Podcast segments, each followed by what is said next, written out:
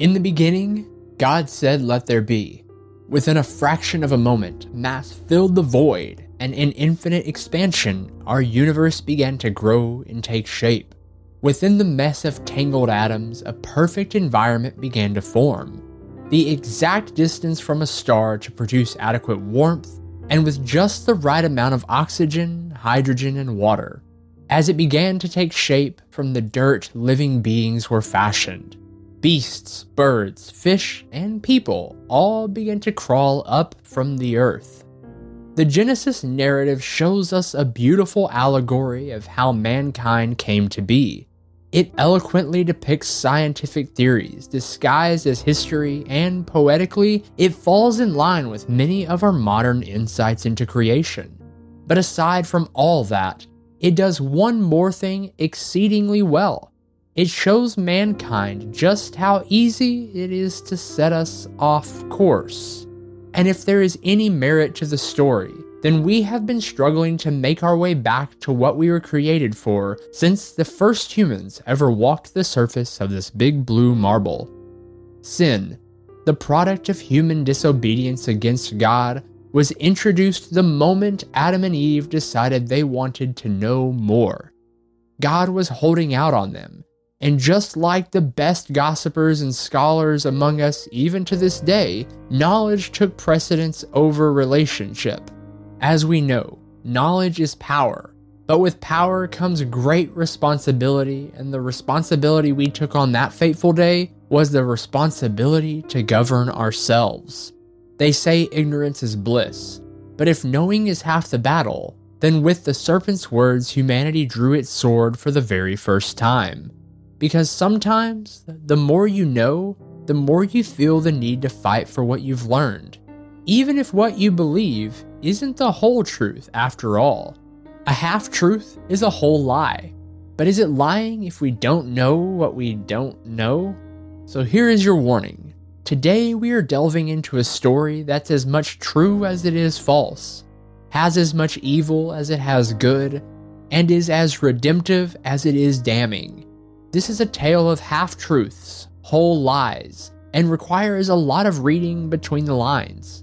It's been molded through the years by kings, bishops, popes, pastors, and reformers time and time again. It's been misunderstood, mistranslated, and has been taken as far out of context as one could take such a simple yet intricate piece of scripture.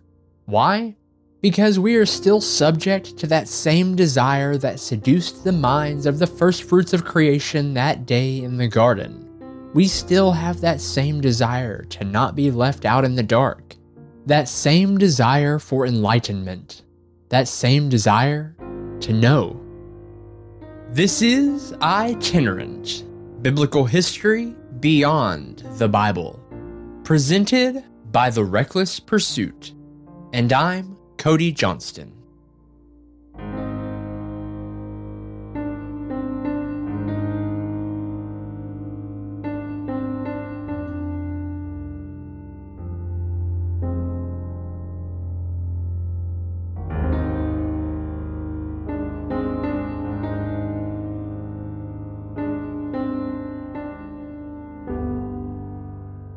If you flip open a Bible and turn to the first page of the first book of the Old Testament, the first thing you will come to is an artistic depiction of God's creative process as He brought forth life to fill the land, air, and sea. As you progress to the end of chapter 1, you will find the creation of humanity. Now I want to take a second to pause. Genesis happens to give us two creation narratives to observe. We have this one we are visiting in chapter 1 and we have an expounded version introduced in Chapter 2 that we will get to in just a bit. But what makes this so interesting is how similar and yet different both of these accounts are. Give me just a second and you'll see what I mean. Genesis 1:26 introduces us to a plural godlike council of creators who are looking down at the earth and unanimously decide that they are going to create a civilization of people in their image. The earth was good, but it needed a keeper, a shepherd, if you will. So the council of divine beings, or Trinity, or God speaking in third person, if that makes you feel a bit more comfortable, begins creating humanity, both male and female, to rule over the face of the earth. He gave them a command to be fruitful and multiply, told them that every tree, plant, and creature that had the breath of life was theirs, and then kicked back to relax as the seventh day drew nigh. A few verses down, we find our second narrative of the Genesis tale. This is the one that we are all too familiar with. This is the one where God creates man from dirt and blows air up his nostrils to bring him to life like a balloon animal. Then he declares man is unfit to live alone, so he creates for man a, air quotes here, helper out of his rib Soon after, they go gallivanting off to throw down on an apple with the help of a cunning snake to screw humanity over forever. Yeah, that's what it says, right? Most of the time, this is where the story of Adam and Eve begins to settle in, laying the groundwork for the rest of the Bible. We love to look at this story and view it through the eyes of a literal interpretation, but there is just so much here to unpack. From cultural references and misinterpretations to elaborative additions and incorrectly assumed false doctrines, the tale of humanity's birth has as many lies intertwined as it does truths. So, in the spirit of learning, let's get digging.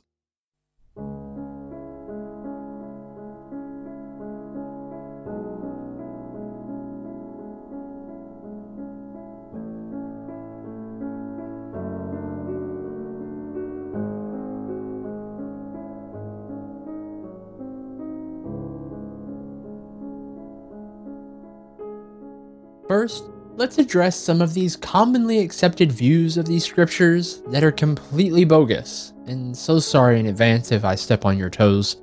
Let's start with this. Genesis 1 speaks clearly of how man and woman were created at the same time. It portrays them as equal, opposite halves of the same overall being. Both man and woman were part of a collective humanity, Woman was not created as a helper, a servant, or a lesser than being. She was created as an equal part of a singular society. Both male and female are created in the image of God. Early Abrahamic influence on this story took its toll and catered toward a more masculine God, but God created both halves of humanity in His image. That way, together, they could offer a more complete picture of Him. God is feminine and masculine, just as is all his creation. Next, let's look at the creation of Eve. The word we commonly read as a rib is the Hebrew word tsela.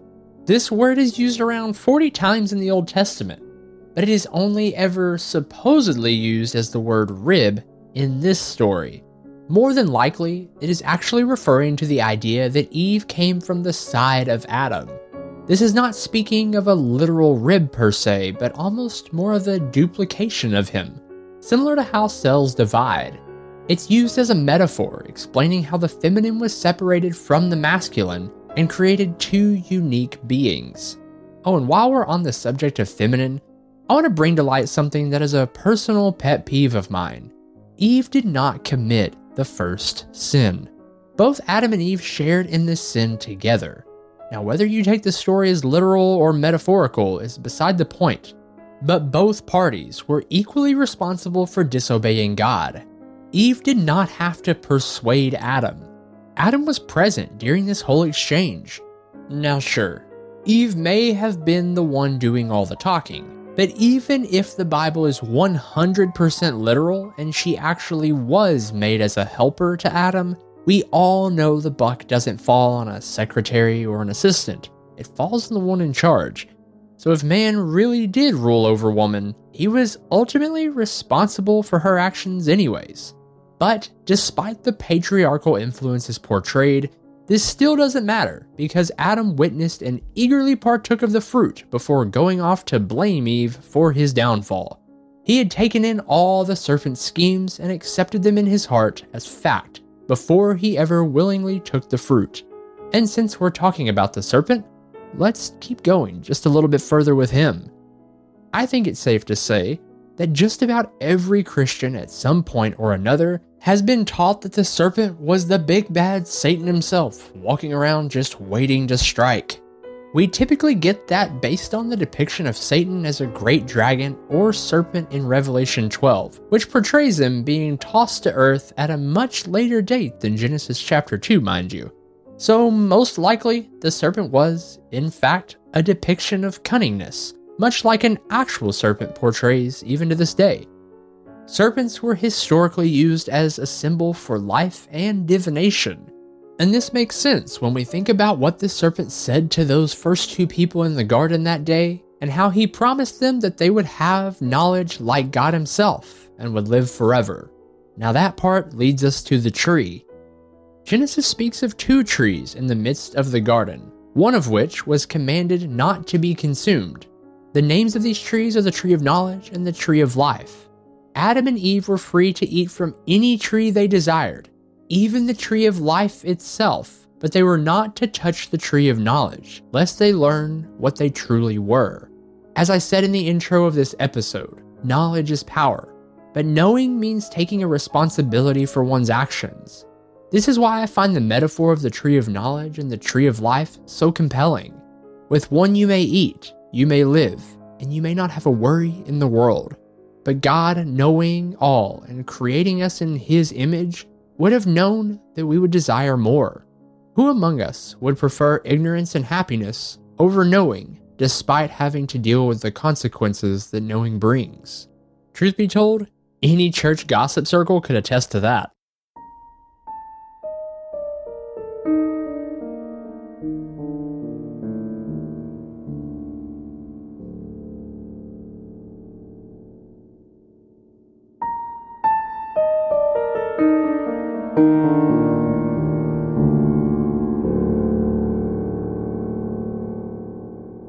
Just as there are numerous false beliefs surrounding the creation narrative, there are just as many discrepancies between the two chapters that depict these initial events.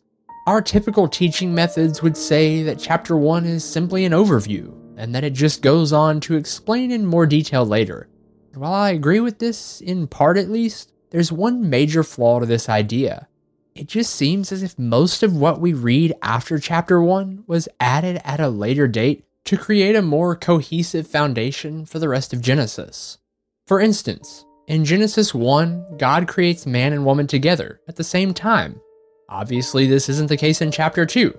Chapter 1, verse 29 says that God has given us every tree to be used as food, and yet we know in chapter 2 it prohibits one in particular. And how could every living thing have the breath of life if God gave the breath of life to humanity alone? These discrepancies have led to a couple of different opinions on what exactly is taking place on these first two pages. One theory was just mentioned the idea that one is simply an overview of the other. Another idea is that the second chapter is an expansion written by a separate author at a later date. And a final theory is that chapter 1 actually depicts a race of people before Adam and Eve. That there were humans before our Bible was written, and these two were not just the first of our kind, but the last of another. This plays well into loop theory, the idea that the Bible is a circle, and it ends just as it starts. Well, at least metaphorically speaking, that is. I have also heard this idea of an earlier human race used from certain clergy as an explanation for demons. If you're interested in that topic, we discussed it in a bit more detail in a previous episode.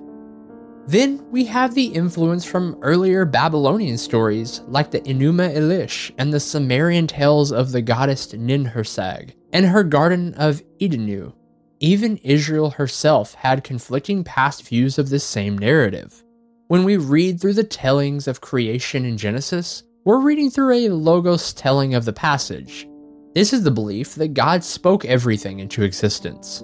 But Israel had another common creation story known as the Agon. The Agon is a depiction of a mighty Jehovah having to battle against the monsters of the sea to leave his mark for his sovereignty and might. By vanquishing the water deities, he secured a place for his creation to exist. Don't believe me? Well, you can actually find examples of this very idea in our Bible, specifically in Psalm 74 and Isaiah 51 9 through 11, which reads, Awake, awake, arm of the Lord, clothe yourself with strength. Awake as in the days gone by, as in generations of old. Was it not you who cut Rahab to pieces, who pierced that monster through? Was it not you who dried up the sea, the waters of the great deep, who made a road in the depths of the sea so that the redeemed might cross over? Maybe our traditional views aren't as concrete as we thought.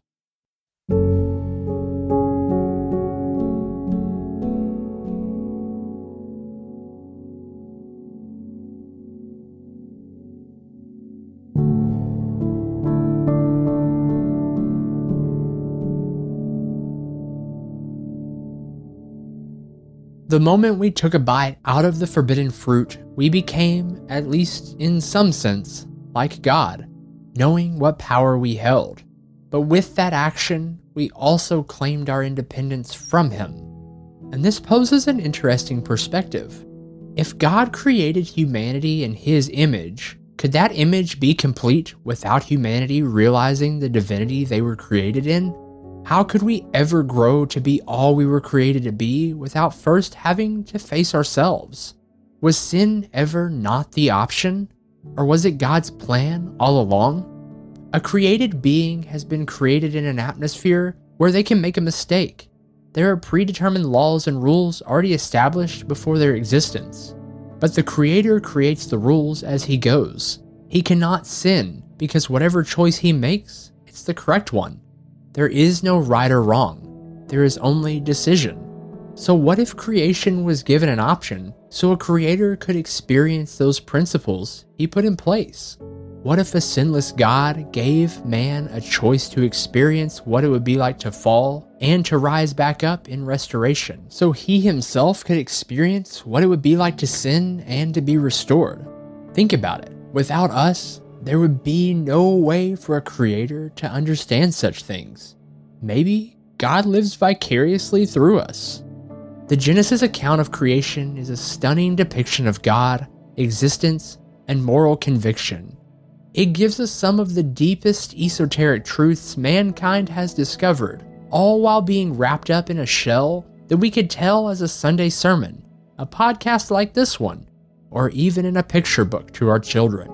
It's timeless and infinite, compelling in its principles and expounding in truth. Yet it is so often twisted to sound perfect to appease our Western minds, rooted in perfection. But by forcing this story to fit our linear narrative, we rob it of its spiritual depth.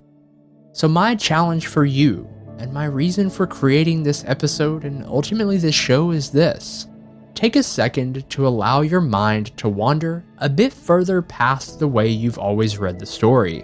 While I am sure the ways you believe contain many truths, that doesn't mean they are the only lessons one can learn.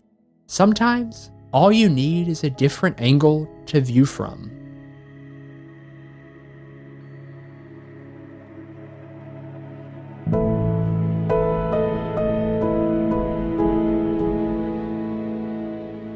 Thank you for listening to this episode of Itinerant. If you enjoy the show, take a moment to subscribe, rate, and share it on with a friend. Word of mouth is a powerful thing, and your recommendation is much appreciated. You can find out more about me and the show at itinerantpodcast.com.